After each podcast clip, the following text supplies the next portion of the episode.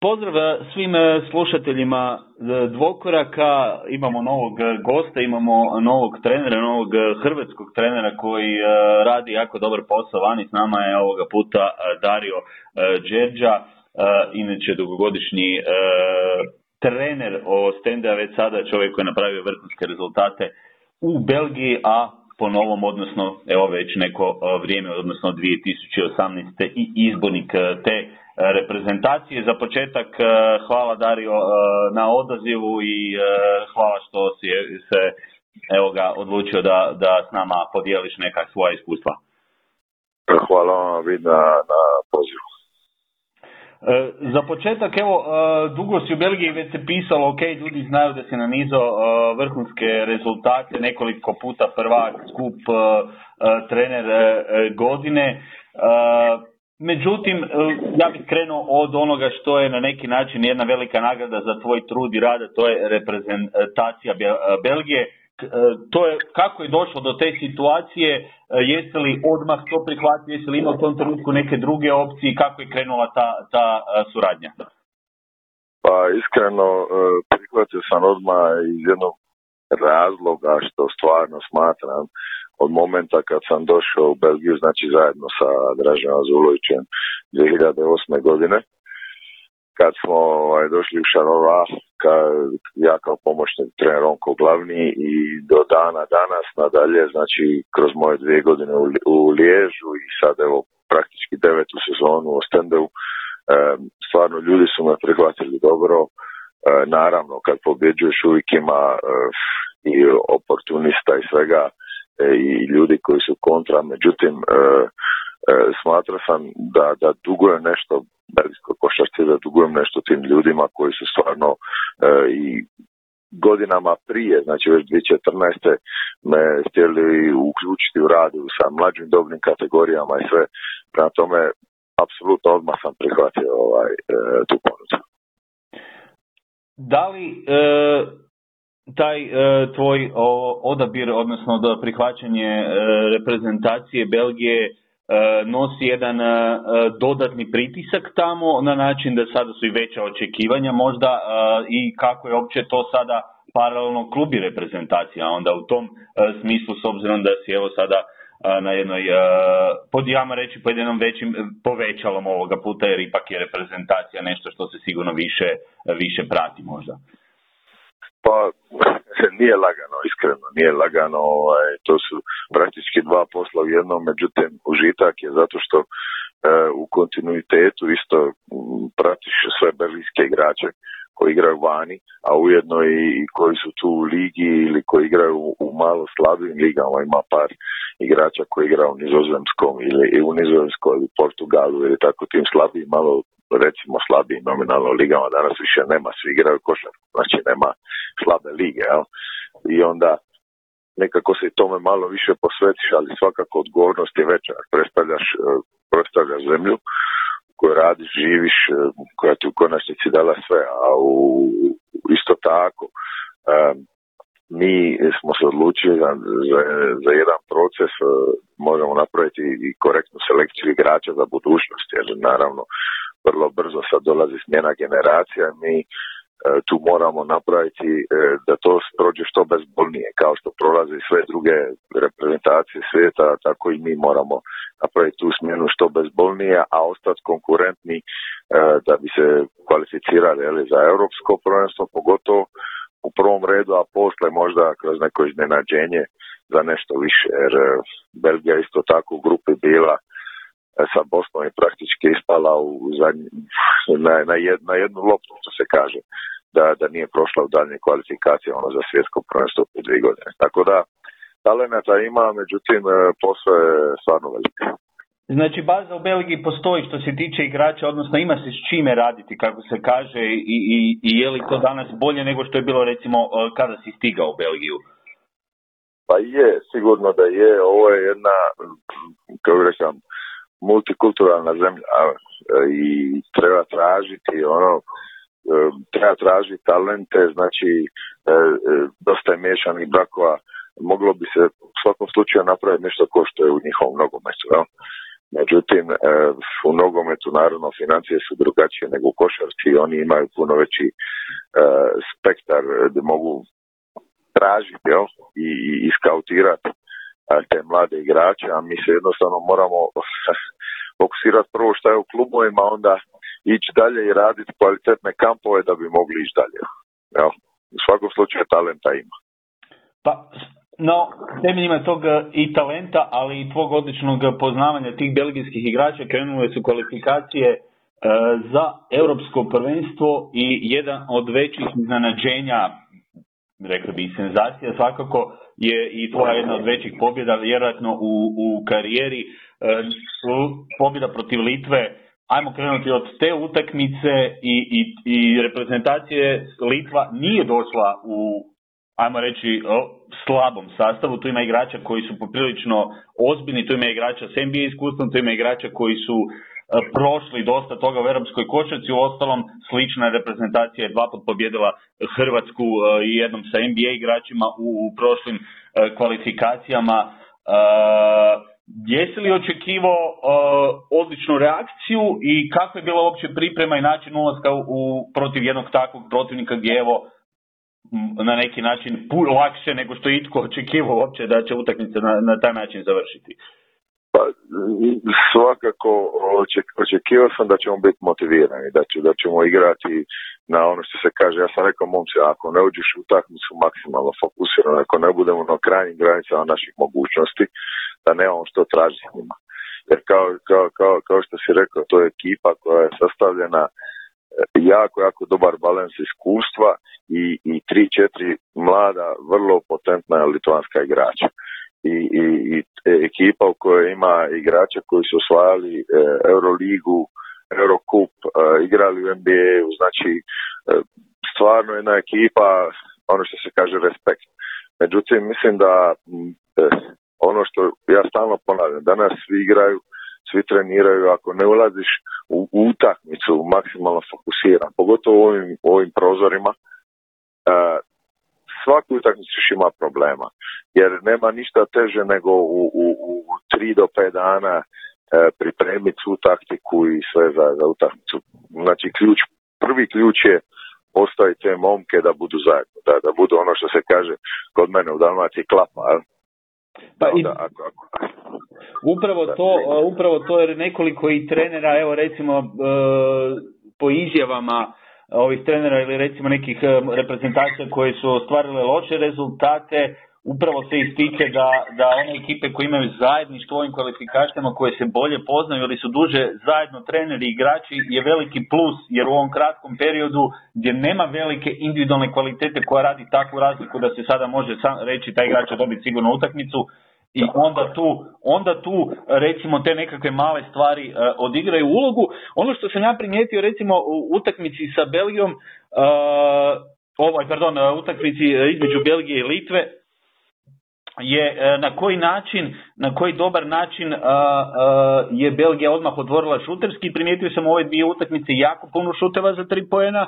A, vidio sam spacing, a, a, situacija, znači ima tih nekih elemenata moderne košarke, a, plus jedan od, jedna od stvari koja se primijetila u toj utakmici a, sa Litvom, a, obrana na način da se puno pomagalo, da je bilo dobrih, dobre rotacije, pogotovo na zaustavljanju Kalnijetisa. E, to je bilo e, planski i je, jesu li to nekakve smjernice u kojima bih htio da ta reprezentacija igra? Apsolutno. E, prvo, e, mi kao ekipa, kao profil ekipe e, sa pet igrača koji fale, ipak e, Marosom kao jedan recimo nositelj belgijski košarke već duže vrijeme, koji će sigurno teć pomoći i koji je prvi bio uz nas u svoj ovaj, ovaj cijeli ciklus praktički svakodnevno je zvao ili igrače ili mene, što je super, mislim to kad imaš takvog nekoga e, lidera, ono što se tiče nije bio tu tijelom, ali je duhom bio tu, to je prava stvar. Ali mi profil ekipe jednostavno nismo mogli graditi na tome da budemo E, isto tako moćni nešto i unutra, iako imamo dva igrača koji mogu odigrati poprilično korektno u low postu, više smo se fokusirali upravo četiri van, jedan unutra, sa spacingom dobrim, sa napadanjem u prijemu u kontinuitetu jer imamo fiziku i ono što se kaže obrana krvavih koljena gdje jednostavno možemo trčati kontra napad iza toga. I mislim da je to nam donijelo ovaj, dosta. Isto tako druga utakmica s Danskom su Danci poprilično puno stajali u zoni dva tri. E, odlično smo reagirali, mislim da je to bio ključ utakmice i to je bilo isto tako ključ iz razloga što e, nije lako se pripremiti u dva dana e, iz totalno različitih sistema e, u kojoj tvoja ekipa u kojoj, za koju igraš ili ja koju treniram e, trebaš pripremiti zon, zonske napade i sve ostalo. Međutim, tu je bitan taj spacing, e, nesebičnost igrača. Mislim da smo to pokazali, e, ono, stvarno smo bili ono svi svi zajedno, što se kaže. I to je bio, ja mislim, ključ svega. Da, ekipa je pokazala da na dva različita stila jako dobro reagirala u kratkom vremenu i da su se nekakve e, ideje implementirale e, i ova činjenica da još nedostaje nekoliko igrača znači da Belgija u svakom slučaju e, ima perspektivu biti još bolja reprezentacija nego što je sada i, i ovaj, e, ovaj kontingent igrača. Iako bi ja, meni se, evo, osobno e, igrač koji mi se najviše svidio, kojeg sam imao priliku gledati nekoliko utakmica koje sam uh, radio, a to je uh, igrač Bamberga, Obasuan. Da. Pa, da ja, ja bi to ovako postao, on je jedan underrated igrač. Trenutno. Mislim da u klubu može biti puno bolji. Um, jednostavno u, ne dobiva dovoljnu priliku. Um, mi smo pokušali, znači, održati sastanak individualno sa njim na kraju i objasnili smo na kojim stvarima treba raditi, čak i evo, pripremit ćemo neki program, pogotovo šuterski rang, ako popravi, on može biti vrlo, vrlo ozbiljan igrač, ne? Čak rang Eurolige možda, jer tu, tu fiziku, tu moć, rijetko koji igrač ima i sad je samo pitanje u kojem periodu igre ćeš ga koristiti da, da, da, da to sve prenese na, na, na teren. Da, on je baš protiv, baš je protiv Litve ulo, svojim ulaskom poprilično od, pr, od prvih sekundi dosta utjecao uh, na utakmicu uh, i za one koji možda manje prate uh, čovjek, odnosno igrač koji ima osim tih fantastičnih fizikalija i, i odličnu obranu jedan na jedan koju, odnosno gdje koristite uh, fizikalije i, i jako je dobar sa loptom u rukama ovim, kako bi se rekao, i u prodoru i ulasku u kontakt i ovo što si ti spomenuo, ako podigne šut, radi se o jednom kompletnom igraču na obje strane terena, što je za europsku košarku velika stvar.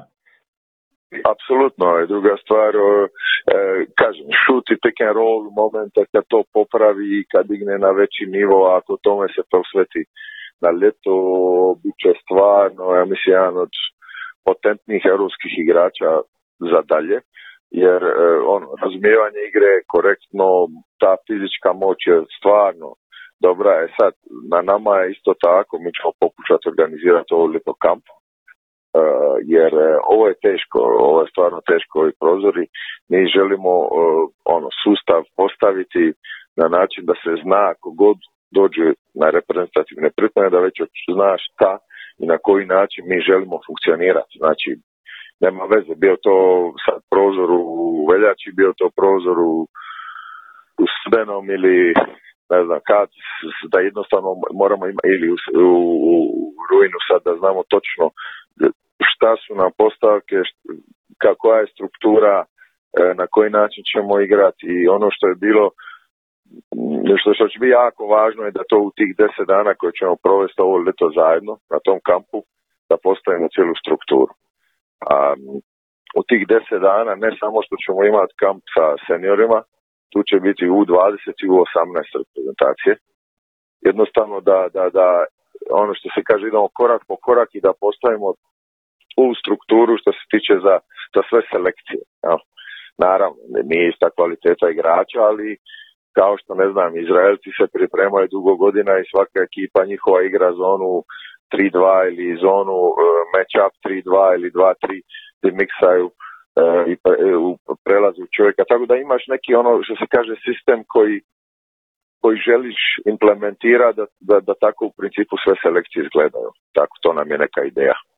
To, to je dobra stvar, baš sam htio pitati je li cilj da svi ne, ne, rade slično, odnosno na isti način, po istim nekakvim principima koje bi bile nekakve smjernice, onda kasnije kad se dođe u seniori da se otprilike zna šta se radi uh, u, u, u selekcijama. Uh, primijetio sam još neke dobre stvari uh, koje su uh, u, u ovoj reprezentaciji uh, funkcioniraju, barem su funkcionirale ove dvije utakmice, to je iz te kvalitetne obrane i tranzicija na drugu stranu, gdje čak i dolazi do nekakvih situacija tri na dva, četiri na dva, gdje dolazi i do otvorenog šuta i naravno treba tu malo i sreće da neki šutevi uđu, ali evo to je protiv Litve u nekoliko navrata odlično funkcioniralo. Je li to jedan od stvari koju, koju ti želiš da bude force ove reprezentacije, s obzirom da nema možda toliko individualne kvalitete kao u nekim drugim ekipama? Apsolutno, apsolutno. Znači moramo, moramo imati model linije da ćemo iz obrane moći imati trkački dio fenomenalan. A što se tiče drugih stvari, ako imamo u napadačkom dijelu situacije ili jednog ili dva igrača koji mogu sami sebi iskreirati šut, ili kao što je Obasuan ima mogućnosti upravo te da, da napada praktički obruč, nema veze o, o, o, o, o, protiv koga. Znači, visoki, koji god je visoki igrač, on je, on je spreman da ide gore bez straha za blokadu. Um, druga stvar, um, vrlo bitna tu je spacing i poštovanje svog suigrača. Za nas, par. Ne pričamo o igračima, o ekipama koji ima ekstra kvalitetu. Ali znači, spacing je i poštovanje svog suigrača. I, i, i rekao bi, uh, treća stvar je da uh, nemamo ego. Znači individualni ego, da naš ego mora biti timski ego. Na primjer, u utakmicu protiv Danske smo krenuli sa drugom petorkom, različitom petorkom nego što je bila protiv Litve. E, obično se kaže ne menjaj petorku koja pobjeđuje ili na ono, ekipu koja pobjeđuje. Međutim, tu nije bilo jednog momenta egoistične reakcije zašto ja sad ne startam ili ovaj drugi starta i tako. Znači taj, taj dio da smo svi prema istom cilju. Um, ako se s tim nastavi, mi možemo biti uh, korektna ekipa. E, to, je, to je dobra stvar i da igrači uh, prihvaćaju uh, stvari i naravno lakše kada već se poznaje uh, uh, neke igrače. Uh, uh, tu dolazimo do uh, sljedeće stvari, a to je uh, i dobrih nastupa, odnosno dobre završnice u Fibinoj ligi prvaka Ostendea, koji, ako se ne varam, uh, ispravljeno je krenuo omjerom sa tri pet. Bilo je tu nekakvih polovičnih izdanja, ali onda ide jedna sjajna završnica, nekoliko odličnih utakmica jednom serijom se dolazi do trećeg mjesta i izborio se prolazak dalje. To je, to je, to je jedan, je li to dobar rezultat za tebe, koliko dobar rezultat za Ostende i, i, i, i koliko je uopće koristila ova sezona u toj Fibinoj ligi prvaka? Pa, o, iskren, o, um, ovo je, ovaj rezultat je science fiction što smo napravili na kraju. Moramo biti iskreni jer ako pogledate profil ekipe koju mi imamo, gdje praktički dva, dva djeteta igraju vrlo zapažene minute. Znači, Maressa sa preko dvadeset i nešto minuta sa osamnaest godina u Champions League, isto tako ovaj, evo, mi imali ste ga priliku gledati, ovaj playmaker Nizozemaca Van der Voort. Van der Voort, da. To su znači dva momka koji imaju eh, praktički tek napunila osamnaest godina, imaju preko dvadeset minuta Champions League. I ja, eh, ja zajedno sa upravom kluba, mi smo se, pošto nemamo financijske mogućnosti velike, mi smo se odlučili da ćemo, ono što se kaže, radikalno pomladiti ekipu. Doveli smo praktički neke rukije kao Mekintoša Kanađanina i Angolu, evo, koji je sad potpisao u Partizan, kojeg smo prodali. Znači, to je jednostavno situacija u kojoj smo mi sada i mislim da je taj rezultat je stvarno, evo, još jednom čudo, niko to nije očekivao. Mi smo išli sa tim, ok, idemo sa četrnaest dobrih utakmica, da se mlađi razvijaju, da osjete to kako je to prava europska košarka. Tu smo imali, ne znam, utakmicu u, u Maresi gdje smo, ono što se kaže, izmasakrirani sa trideset razlike, ali to je to bila jedna škola i jednostavno ovo je, ovo je vrhunska stvar što smo napravili. Sad trebamo ići korak po korak, sad dalje Tenerife, mislim da jednostavno treba biti realan. Tenerife sad su upravo osvojili ovaj interkontinentalni kup, ja, Fibin. Imaju i dobru sezonu u Španjolskoj, jako, jako dobro stoje, jedna poprilično ozbiljna momčad i bilo, treba će, odnosno puno toga se poklopiti da, da bi ovdje došao, ajmo reći, do iznenađenja, jer ovdje su oni veliki favoriti, naravno.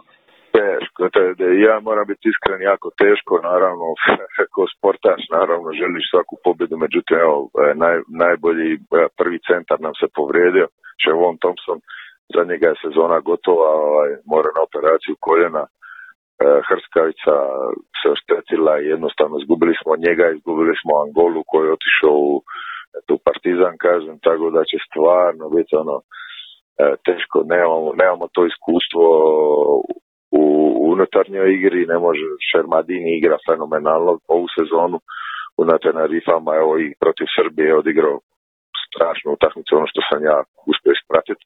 Da.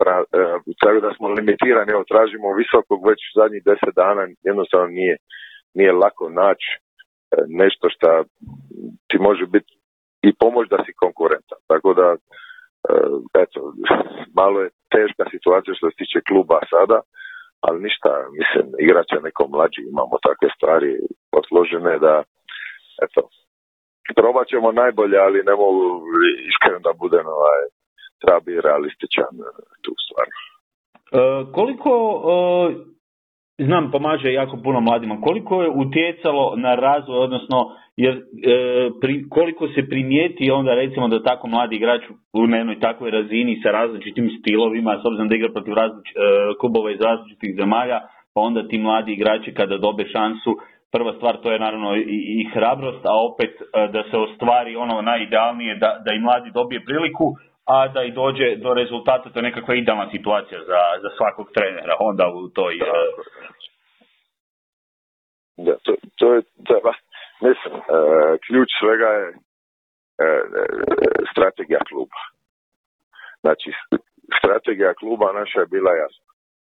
E, mlade igrače pogurat kroz Champions League-u, da vidimo koliko mogu se dizati, koliki je njihov napredak kroz tih tri do, do, do četiri mjeseca ili pet, koliko će se igrati ta Champions League-a. I uh, jednostavno da dobiju to iskustvo igranja i protiv različitih sistema, različitih tipova, um, upravo što si rekao, različitih tipova ekipa, ne znam, na primjer Maressa, koja pritiska po cijelom terenu, Türk Telekom koji je ekipa koja na, na vanjskoj liniji toliko dominantna da eto, sa u krajnjoj liniji malo su izbacili Fener u polufinalu kupa, znači na, na jednu loptu praktički. Znači, te, to, to se ne može platiti, možeš trenirati s njima ne znam koliko sve, ali dok, dok igrači to ne osjete, dok ne prođu tu, ono što se kaže, iskustvom, to se jednostavno ne da naučiti tako lako. Tako da, uz to mislim da, da, da potiče, potiče se njihovo razumijevanje igre. Znači, sigurno se poboljšava taj segment njihove, njihove igre.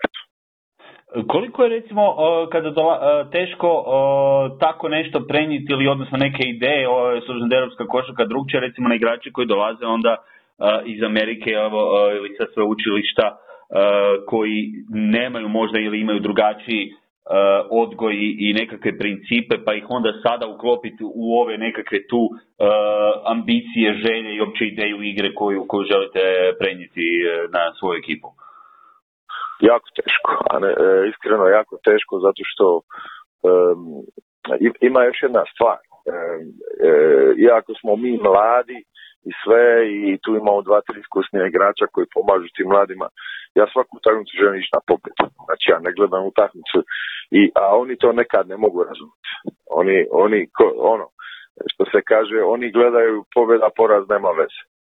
I, i um, ta njihova adaptacija na europsku košarku, ja mislim da pogotovo, ne pričamo o ekstra igračima, mislim, jer mi, mi, mi sad govorimo o, ne znam, B, C, D opcijama koje možeš dobiti iz Amerike ili, ili iz, iz nekih drugih zemalja, nema veze sad, stranac je stranac, i oni jednostavno nekad nemaju to winner mentality. Jel?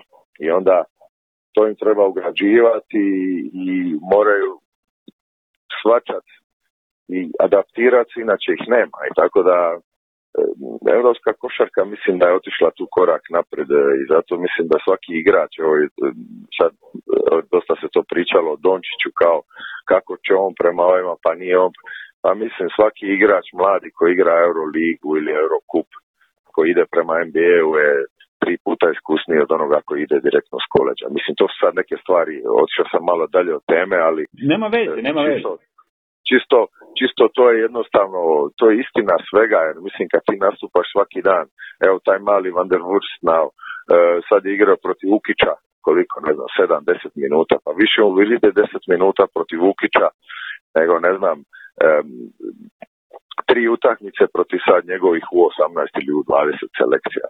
Tako da, to su neke stvari ne, koje mi pokušavamo implementirati i biti e, ono što se kaže uporni u tome.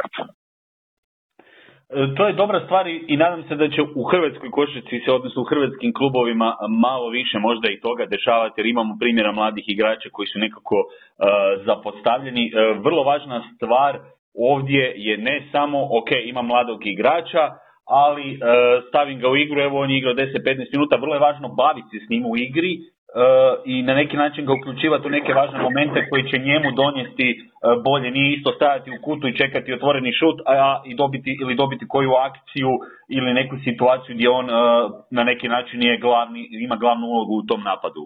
Tako je. Tako je, slažem se. Mislim, e, iskustvo ne možeš moraš proći, ne, ne mora, moraš doći do toga. I ne znam, na primjer, ja imam tu situaciju da kad god je ovaj mali Van der Voort na terenu, on svaki put šutira slobodna bacanja, znači bila to tehnička ili ne znam, nešto gdje, gdje se uvijek je on taj koji uzima loptu i šutira bacanja. Znači dajemo određenu odgovornost, dajemo odgovornost kroz neki set, jer njegovo razumijevanje igre je toliko već dobro.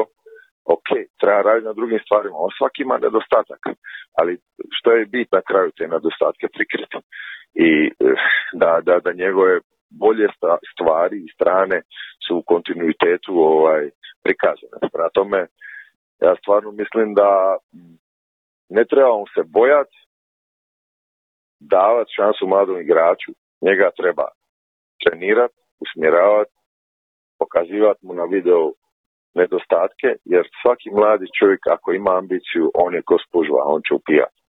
Što mu više daš informacija korektnih, korekcije, bile to korekcije na terenu, bile to korekcije kroz video, oni će sigurno anticipirati, kažem, ali mora imati želju i htjenje za uspjehom. I to, to su stvari koje bez kojih ne može ići, jer ne možeš ti, imao sam ja i prije ovih momaka neke talente, ali kad on nema volju za života, onda a njemu je znači bit na terenu ili košarkaš samo eto, usputna stanica, onda je to problem.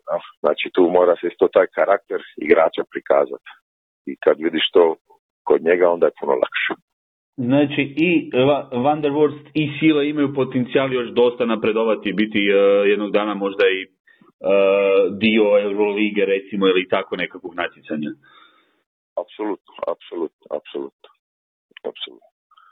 Uh, čitao sam, čitao sam uh, jedan intervju u kojem si spomenuo kako ovoga kada si došao u Belgiju uh, ili odnosno kada si počeo raditi sam nekako ipak si stranac, uh, ipak uh, nema tu sada puno tvojih, nema Uh, tu da se možda može svaki dan sa nekim čuti. Da li si od nekoga i od koga uh, uzimao savjete uh, i na koji način ulagao onda u sebe da bi napravio od sebe uh, kvalitetnih trenera uh, kako godine odmiču?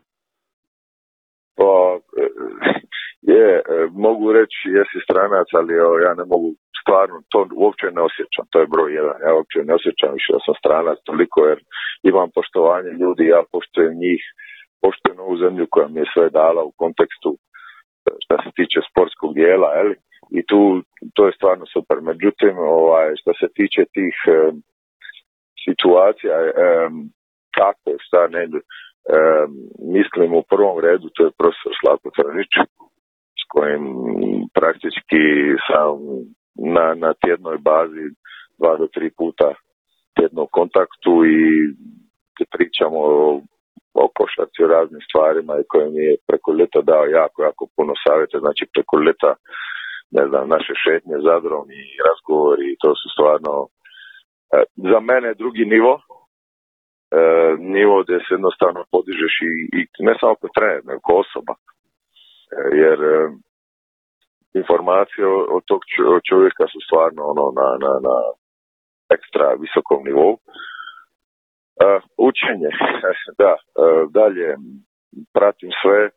E, isto tako, eto, Daniel Ljusov puno mi je pomogao i ko čovjeku, mislim, koji je imao utjecaj na mene, da sam toliko zavolio košarku i praktički da mi ona postala, ono, sve e, te radne navike, taj, taj e, tu zagriženost prema, prema tom sportu svaka čast, mislim, to, to kad imaš takve trenere u mladosti, puno je lakše posle, ovaj, mislim, sebe usmjeravati isto, pratim sve trendove, pokušavam biti na seminarima koliko je moguće više, um, kažem, eto, i to N B A, ljetna liga, iskustvo s Bostonom, uh, sve to su neke stvari da jednostavno pokušavaš uh, um, uzeti najbolje, ali opet nekako moraš ostati svoj, no? Tako da, evo, mislim, Od, od hrvatskih trenera isto tako jako često kontaktiram sa Nikšom Bavčićem, on, Zare Markovski, znači to su neki ljudi s kojima ono sam kontinuirano u kontaktu i pokušavam održavati i, i ono što se kaže ispratiti što se stvarno događa u europskoj košarci danas. No, tako da. Suradnja sa Bradom Stevensom na kampu Boston Celtics je sigurno jedno posebno iskustvo bilo za tebe. To je možda nekako najviše ostavilo uh, uticaj u tom periodu uh, prisustvu uh, jednom takvom klubu, jednom, uh, uh, jednom uh, novom, drugčijem sustavu, ostalom jednom od najboljih mladih trenera u N B A-u. Ba, to je, to je, to je bilo ono što kažu Amerikanci amazing. To je stvarno fenomenalno um, iskustvo gdje jednostavno vidiš uh, koja, koja je razina organizacije u prvom redu je. Mislim, to su dva različita sporta kad gledamo N B A i uh, europsku košarku. Ja bih rekao da u europskoj košarci možda samo dva ili tri kluba i Eurolige mogu pratiti nešto što je N B A-u. Jer uh, Brad Stevens ima deset pomoćnih trenera.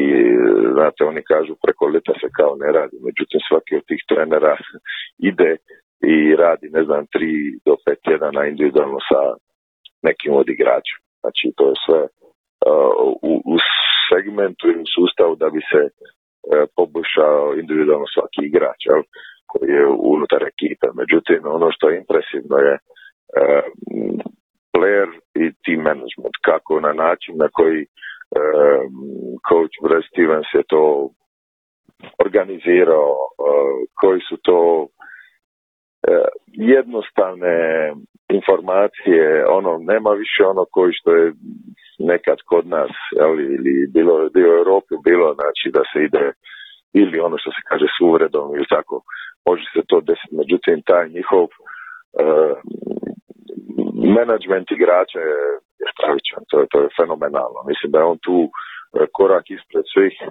prvo u tome, a onda da dalje da ne pričamo o košarkaškom dijelu, ali mislim, jer danas N B A je isto tako, mislim, malo više pratiš od mene, ali mislim da ako nemaš taj e, menadžment igrača, da si veliki problem kod trenera, jer to je više postala liga igrača, ne trenera. Da, dosta se mijenja, evo i ostalo ne, kako neke stvari u košarci e, revolucionarno se dogode. Danas imamo tu eru ovoga, e, i više šutiranja trica i drugačiji sistem, naravno kad su drugčija pravila, onda je to i tamo na nekakav način drugačije e, se izvodi, ali u svakom slučaju može čovjek puno naučiti, može, mogu se puno, puno stvari se može ili možda treninga i načina vježbanja e, premijeniti i ovdje, pa u svakom slučaju e, i, na nek, i vidimo i, i nekakve smjernice u Europi da se e, u nekim stvarima ne, nešto radi drugačije. Svakako, svakako. Međutim, ba, oni, oni u svojim trendima, e, znači evo prije dvije godine, već ovo sad skoro dvije, pošto sam bio tamo, e, implementiraju taj, te sustave. Znači, e, na primjer u treningu e, oni su e, vrlo analitični i tokom sezone su ustanovili da njihov šut za tri poena nakon skoka u napadu na povratnu loptu je bio šezdeset jedan posto, što je stravično. Mislim, i e, sad razvili smo jednu od vježbi i e, naravno, ono, kako se kaže, mi je Europejci gledamo malo neka drugačije na stvari. Sad vježba je vrlo jednostavno gdje je igrač praktički visoki, ono, preplivava svog igrača, ima skok u napadu, i njegov osnovni zadatak je da što brže doda loptu van. Da li je to korner ili četrdeset pet, sad nije bitno, da bi perimetar igrač primio loptu i, i štira tri poena od. I sad, ono, gledajući to, malo mi je ono bilo čudno, jer prvo što ćemo mi reći u Europi, ono, ok, pokupi i daj zakucaj ili ono, end jedan, foul koš situacija gdje ćeš još na liniju slobodnog bacanja, pa ne znam, suparnički igrač će imati ekstra foul ili tako. I ovaj i onda sad onako u jednom razgovoru ja to pitam, ali ono, i onda vrlo jednostavno ti kažu, mislim, on kaže ja da imam DeAndre Jordana, što ja dobijem s tim. Znači čovjek će stati na slobodna bacanja, šutirat će, ne znam, deset jedan ili, ili deset tri. Znači to je trideset posto šuta za jedan poen. I on je to postavio kao e, stvar koju on ne želi. Znači ako nije čisto zakucavanje i skupljene lopte nakon skoka u napadu, prva stvar je gleda taj outlet pass da se šutira tri poena. Znači oni su to izračunali, postavili stvari kao što su Golden State Warriors postavili prije osam devet godina, možda ti bolje znaš, kažem stvarno. Ali to je bilo na primjer jedan podatak impresivan koji ono, wow, ja uopće o tome i ne razmišljam, ja gledam kako će protivnički igrač napraviti taj faul ekstra, kako će taj visoki igrač dobiti možda taj poticaj na skoku napadu, taj faul koš situacija, znaš sve to, a on, on te samo sa praktički s jednom rečenicom ti kaže, ej, stani malo, ja to malo drugačije gledam, no? Tako da, eto. Da, vrlo, vrlo zanimljivo u biti kako se, kako se na svakom detalju u biti onda i vježba prilagođava i na taj način se pokušava promijeniti uh, uh, ekipa da funkcionira u tim nekakvim malim segmentima, ali dosta bitnim segmentima kada se uh, gleda, uh, gleda učinak momčadi, jer onda na neki način ako se takve stvari isprave kolektivno, onda dolazi naravno do pomaka. Tako je, sve je u funkciji rezultata. Ono što njih interesira je rezultat, ono što njih rezultat je pobjeda, znači na kraju taj uspjeh e, i jednostavno tome su posvećeni. Isto tako igra sa small ball. Zašto small ball? Mislim, ok, kaže, doćeš u low post, pa će me neko povrijediti u low post, a on kaže, čekaj, ja imam pet široko vani, u kojih svak, svi, svih pet imaju preko četrdeset posto šuta za tri poena. Pa sad ti brani ono što se kaže, jel? Evo to, na primjer, evo sad... Ono, ne pratim, kažem, previše, ali ono, gledajući i analizirajući, vidim to, na primjer, radi dosta sad, evo, Houston. Oni će možda pokušati vidjeti da li mogu to implementirati kao totalno njihov sustav igre. Da, oni su otišli do onog kraja, znači, kompletno su se opredijelili za, za, za small ball, pa ajmo vidjeti dok, dokle će nas dogurati igra bez uopće centra na... na rosteru ili u rotaciji, idemo na taj način pa ćemo vidjeti. To će biti zanimljivo za ispratiti kako će to kod njih isfunkcionirati. Da, promijenila, promijenila se svijest, u ostalom promijenila se i način na koji igrači trebaju imati nekakve elemente. Visoki igrači više ne mogu funkcionirati ako nemaju vanjski šut ili možda ako ne rade na njemu, ne možeš više biti samo dole recimo. Uh, nekakvi vanjski igrači moraju možda više biti sposobni, evo tu recimo opet se vraćamo na to Obasuana uh, koji recimo svojim fizikom može odgovoriti pa preuzeti više vanjskih pozicija u obrani da treneru tu olakše. Naravno da su to igrači nekakve budućnosti kojem, koji onda i, i taktički puno toga drugčijega donose. Tako, tako, pa mislim da je jednostavno danas visoki igrač kao klasičan europski igrač, znači ono centar što se nekad reklo stani dole i zida je, ono kako smo govorili, ko, ko klinci zidaj pa zabij ili onda dodaj vani.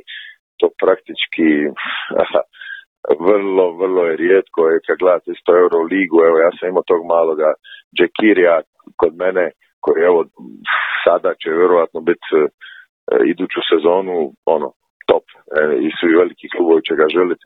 Mislim, e, pokriva reket, pokriva što se tiče obrambenog dijela, još taj visoki igrač postoji, a postoji iz razloga što može preuzimati, što je dominantan u skoku, što može blokirati i, i tu postoji. Međutim, sa napadačkog aspekta e, on, e, svaki visoki igrač danas mora svakako ima taj šut sa polu distance, mora biti trkački fenomenalan, znači svi će tražiti lagani poen u tranziciji, svi će tražiti lagani poen iz pick and rolla u tranziciji.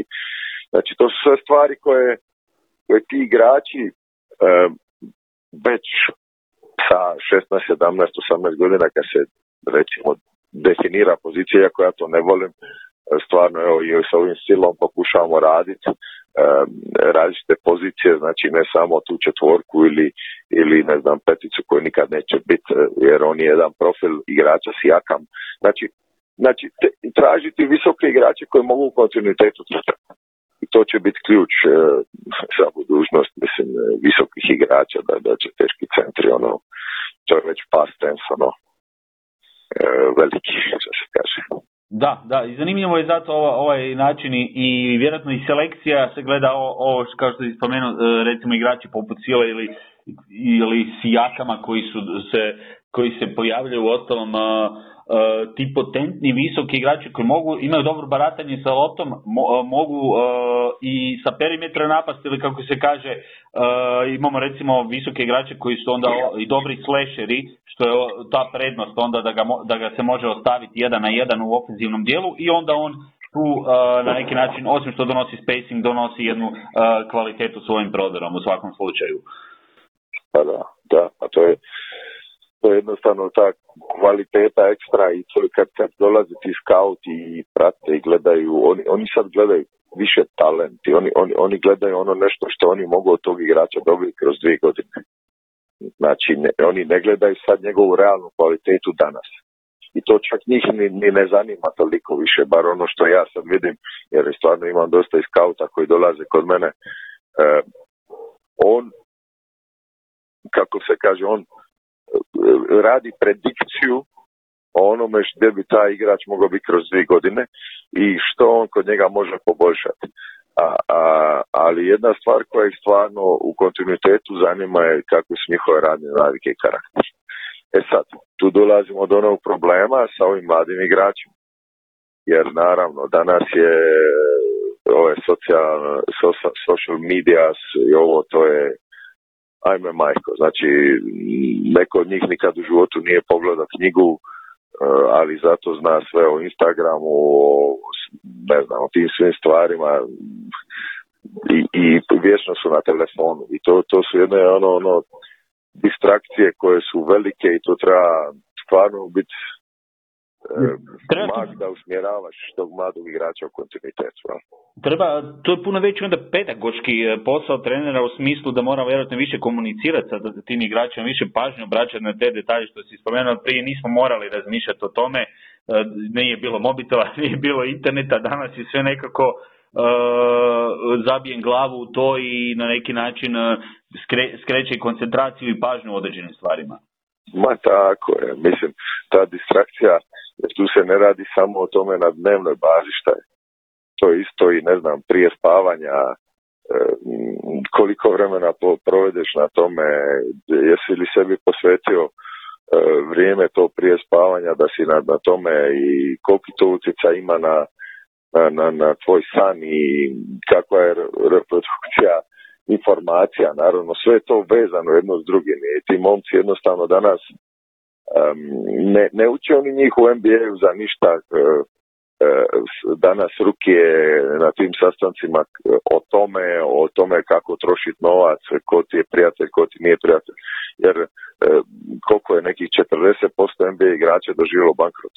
Znači, uh, oni su dobili nešto što za apsolutno nisu bili spremni. Jel? I, i, a nisu bili spremni zato što ne proizlaze, niko ih nije usmjerava, jednostavno sve proizlazi iz tih e, social media i oni su samouki i dok ti ne usmjeravaš dijete sve, sve to teže. Jedan je, kažem, Luka Dončić ili ne znam e, ili, ili ne znam što će biti vjerojatno ovaj mali Mario Nakić e, koji je pod kontrolom e, naravno familije i oca, bio isto vrhunski igrač. Na tome ti momci Su, su, su druga sorta, ali, ali ovi drugi koji dolaze iz ničega, njih stvarno treba u kontinuitetu usmjeravati. Slažem se, e, i tu ima sigurno posla i bit će ga vjerojatno u budućnosti u, ovoj, e, u, u ovom e, društvu u kojem živimo i s obzirom na vrijeme koje, u kojem e, jesmo. E, koliko ti je pomoglo u reprezentaciji Belgije iskustvo sa e, hrvatskom reprezentacijom? Znam da nije to bilo Uh, ugodno iskustvo u smislu na kraju to loše završilo, ali uh, tamo si bio prvi puta možda tako nekako uključen u jedan uh, drugačiji proces i, i samim time imao priliku možda nešto drugčije vidjeti, osjetiti i, i ipak je na neki način drugčije kada se okupe zvijezde u kratkom uh, periodu, jer te dvije tisuće petnaeste. smo imali popriličnu reprezentaciju sa dosta individualne kvalitete od uh, tada još. Pa, puno mi je pomoglo, iskreno puno mi je pomoglo. Prvo, ovaj, tu svakako velika zahvala e, treneru Velimiru Perasoviću što mi je dao tu šansu, e, što je u neku ruku prepozna da, da, da postoji neko ko radi neki posao van, jel? Jer e, znaš ono kad se nešto desi jednu godinu pa možeš reći ovako, ali kad imaš neki kontinuitet, ono, kao bila je sreća, ali kad imaš neki kontinuitet onda valjda nešto ipak vrijediš. I to mi je bio neki ono stvarno postreh i e, izuzetno mi je teško palo sve, zato što mislim da smo, ok, imali smo problema, e, Bojan se povrijedio odmah nakon prve utakmice, problem e, a posle Slovenije, tu se malo izgubila neka kemija e, ekipe, šteta, mislim da smo mogli puno više nego što smo napravili. E, Pogotovo, mislim, u tom obrambenom dijelu, kad bi tu, da smo tu zadržali onaj jedan veći nivo, mislim da bi, da bi mogli, ovaj, mogli ipak bolje proći nego što smo prošli. A Češka, e, izgubili smo od ozbiljne ekipe, to se isto mora znati. Jer ta Češka e, dvije tisuće petnaeste. je ista ova Češka od dvije tisuće devetnaeste. Jel? I, i pokazati kako neka ekipa koja ima sustav, ispričavam se što prekidam, i ekipa gdje dosta igrača funkcionira zajedno, opet se vraćamo na onaj dio s početka jednog dijela razgovora, gdje koliko to znači recimo na uh, i reprezentativnoj, reprezentativnoj razini gdje imaš jednog ili ekstra uh, ili dva ekstra igrača, a s druge strane ostale ako su podređeni to nekakvom sustavu i sistemu, onda to može izgledati poprilično dobro. Apsolutno, pa to je ono kad si kad si ovaj, ponizan i kad, kad dođeš tu, jer stvarno želiš biti tu, jer ti je to toliki užitak, i kad si ti u stvari lider, ali ona je tihi lider, ti se više lider primjerom. A ja mislim da su oni to imali u Satoranskom, koji je bio, ono, stravično. Znači on, kao da čovjek ne igra u en bi ej-u, kao da je, ono, kao da igra, ne znam, u nekom klubu, manjeg ranga gdje se mora dokazivati svakodnevno, i mislim da je on stvarno tu bio ono njihov lider primjerom, i tako bi isto, ja mislim, kao što je sad mislim Roko bio ove dvije utakmice, tako. Ja sam pogledao samo jednu iskreno, ali mislim da je bio itekako lider primjerom. Pa bio je baš ona razlika koja je recimo nedostala u prvim kvalifikacijama, neko s iskustvom i sa onom stabilnošću i mirnoćom koji može nekakve situacije, pogotovo kada govorimo o igraču koji ima dosta loptu u rukama, to onda može dosta, dosta donijeti ostalima koji nemaju možda iskustva, pogotovo koliko god je u klubu to ovo negdje neki puta lakše, kad se dođe za reprezentaciju, bez obzira na situaciju. Uh, mislim da je svaka utakmica, pogotovo nekima mlađima ili nekima koji nemaju toliko iskustva, jedan drugačiji teret, ta, ta reprezentativna utakmica, kakva god ona bila. Apsolutno, to je jedna druga stvar, kada kažem, ne samo na, na, u, u igri na utakmici, nego isto tako na treningu. Jer ako ti sad imaš situaciju, ne znam da će u pred kvalifikacijama Bojan Bogdanović doći e, sat vremena prije u dvoranu i šutirati i, i, i, i želi taj korak da, da ode na olimpijadu, da kaže ej, ono što smo napravili za Rio je bilo fenomenalno. Praktički, ne znam, dvije lopte ili dva napada, kako god bilo, mi smo mogli ući u polufinale. Evo. E, I sad ako Bojan dođe s tim mentalitetom da, da to toliko želi, e onda da ja vidim koji je to drugi igrač mlađi koji neće doći takav. Jel? Znači, e, e, ostat, ostat ponizan i željan za tim e, uspjehom, e, mislim da, da, da, da tu će Banova uloga biti velika. Znači, tu njegova uloga biti e, možda i najveća ikad. Znači, da.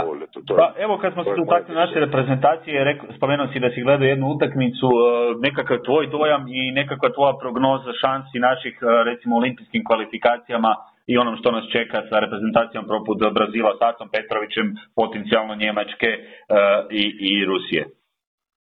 A, mislim da, po mom mišljenju, mislim da da Rusija nije ekipa koja je strano bojati. Ne, ne zato što nemaju kvalitetu, nego jednostavno zato što oni e, moment kad ne igraju u Rusiji, mislim da to nije ista ekipa, apsolutno. Bez obzira što ima jednog Šveda koji šutira sa deset metara, ali jedan igrač te neće pobijeti, vječe se cijeli sistem. E, a oni to jednostavno ne mogu zadržati. To je moje mišljenje, možda grešim, ne vjerujem, gledam ih, pratim ih e, i ono što sam malo bio u Rusiji, njihov mentalitet je malo drugačiji, e, tako da e, mislim da imamo veliku šansu, imamo veliku šansu, igramo doma, svaki dan će biti dvanaest hiljada ljudi, jel tako, ali ovdje ima arena, e, sad, ključ svega je da svi pušu ono u isto jedro što se kaže i da, da moramo shvatiti da je to kratak period i da svaki igrač koji uđe na teren mora da sve i u kratkom periodu, bilo to tri do pet minuta, da nema ega, da nema ničega, ja igram toliko, ti igraš toliko, da je jedini isključivi cilj vidi Tokio. I ako to tako postavimo stvari, znači ako igrači tako prihvate e, i svoje uloge unutar ekipe, onda će sve biti lakše. Ja da, te uloge više pu, neki puta znači apsolutno sve, jer e, male, male stvari e, znaju odnositi pobjedu u ostalom.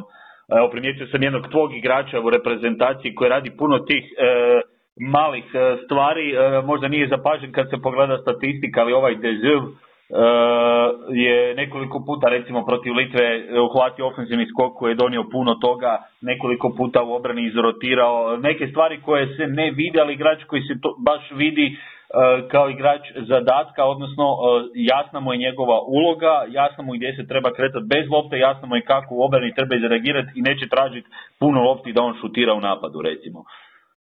Apsolutno, pa to, to i, i na primjer I, i, i tu se postavlja ono što se kaže čisto ono e, totalno stvari e, čiste, e, tvoja uloga je to da li ti to možeš prihvatiti ili ne možeš, jer mislim e, kažem e, nema ja, ja i ja, nego smo mi, to je ključ svega koji mi moramo imati, mi moramo znati da je Bojan taj koji je zvijezda, ok, ali opet Bojan mora znati da on svojim primjerom svima drugima će pomoći da oni budu bolji.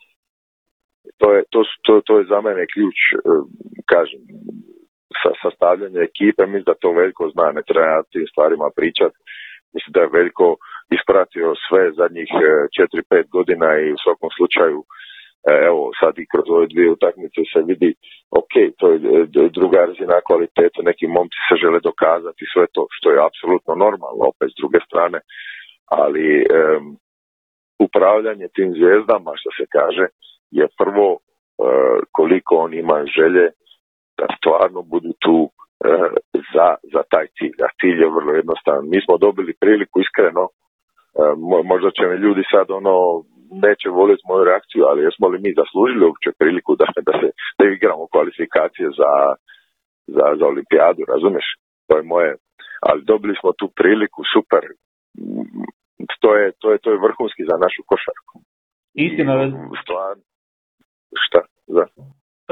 Slažem se, razumijem što si htio reći, jer imali smo poprilično loših rezultata, loših perioda, loših odluka, jednostavno već neko vrijeme, a i osim tog Rija dvije tisuće šesnaeste od tada naravno nismo imali nekakvu pozitivnu, ajmo tako reći, pretjerano pozitivnu priču. Bilo je kratko ono u Rumunjskoj pozitivno dok se sve nije srušilo naravno u kratkom periodu, pa smo se opet vratili na početak, ali da ne idemo sada previše u, u nekakve druge odnose. Za kraj, evo ga, Dario, dugo si u Belgiji. Da li već dolaze sada nakon ovih nekakvih rezultata već nekakve potencijalne šanse da danas sutra te vidimo, ili da li postoji možda već, ili je bio kakav upit da ti danas sutra možda zasjedneš na jedan veći nivo, na jedan drugi klub vani i ostalo? Je li to tvoja želja kao trenera u nekakvoj bliskoj budućnosti? Apsolutno je, apsolutno je. Već je bilo nekih stvari, sam mogao otići sve, međutim u prvom redu mi je bilo bitno familija. Znači prije dvije godine i prošle godine, jer ovaj moja privatna situacija je bila da smo bili razdvojeni neko vrijeme, ovaj s obzirom na to naravno ono kad se kreneš iz ničega nije lako da jedan, jedan od supružnika, ono što se kaže, izgubi posao dok se ne stabiliziraš. Nakon toga sad su oni tu sa mnom i lakše malo u tom segmentu. um, kažem, kćerka praktički ne, ne bi teli više mijenjati sad. Ako nešto i bude, ja ću vjerojatno ići, ali ono mora biti stvarno ozbiljno. Ali sad, naravno, a imam ambiciju, gdje će se ta ambicija otvoriti, to isto tako ovisi o puno sreće, mislim, jel? Nije lako, Euroliga je, šta sad, osamnaest klubova i jednostavno Eurocup, znači svakako želim korak više, to, to uopće nema spora, mislim da Da sam, da sam sad već spreman, da sam pokazao da mogu, kažem, pogotovo je ovo ova sezona sa ekipom u Ostende koja je ono, e, rekao bi, neću reći najslabija, evo i kažem, one igrači koji ima, oni su najbolji na svijetu za mene, ali koja, koja ima svoje limite, naravno, i ovaj, jednostavno, htio bi da vidim šte, koliko je to daleko, koliko mogu otići u ovom trenutku, ali sad nadam se da će se nešto otvoriti, Njemačka, Francuska, ne znam, govorim gdje bi volio ići, jel? Ili nešto, Rusija, ne znam, ne, stvarno je to neke želje sada da imam ono lude, isto tako sam vrlo realističan da ne možeš odmah skočiti, ne znam, sad odavde u, kako bi rekao, Bayern, jel? Moraš, ili moraš imati agenta ili nekoga koji će stvarno to pokriti e, na visokoj razini, ali ključ je svega da, da svakako se traži korak naprijed, tako da je, stvarno želim korak naprijed. Jasno, o, i drago, drago mi je e, čuti i e, želim ti ovim putem e, sreće u nastavku e, sezone. Sada je za reprezentaciju ne dulje e, pauza, odlično si startao, mislim da će to e, ići onim tijekom, da, da, da ćemo Belgiju sigurno gledati na Eurobasketu, ali utakmicu po utakmicu nekako mislim da, da će ta skupina sa ovim dobrim startom i dobrom atmosferom se uspjeti proći, a tebi želim naravno puno više sada sreće u ovom dijelu e, sa Ostendom, pogotovo sa Tenerifeom, ako se može šta uzeti i napraviti odlično i naravno u ostatku sezone i da bude što manje ozljeda kod igrača i da, da, da uspješno završiš ovaj period. Pa, hvala puno, ja se nadam da ću da će biti u redu, da ćemo se uspjeti stabilizirati, kažem sad, nakon tih prvo povrede, drugo prodaje igrača i da vidimo i kako možemo završiti, a ja želim da što se tiče reprezentacije idemo iduće dvije utakmice na gostovanje, znači u Češku i Litvu, što neće biti ni malo lagano, ali on, idemo iz utakmice u utakmicu, kao što si rekao, a druga stvar, sa dobrom atmosferom sve se može, to, to, je, to je već sad pokazano i prema tome trebamo nastaviti sa tim, stremiti uvijek prema nečem boljem, to je, to je, ja mislim, izazov, ali pametno, ne skakat, ono što se kaže, sa, sa, sa prve stepenice na petu, to ne ide, znači sve, sve mora ići korak po korak i onda, onda se može nešto postići. Eto. Tako je. Hvala ti, Dario, što si bio uh, gost uh, Dvokorak podcasta. Uh, dragi slušatelji, možda ćete imati priliku ponovno u narednom periodu uh, čuti, pogotovo uh, ako i kada bude prilika oko novih uh, kvalifikacija. Uh, do tad uh, pozdrav tebi i pozdrav svim slušateljima Dvokoraka.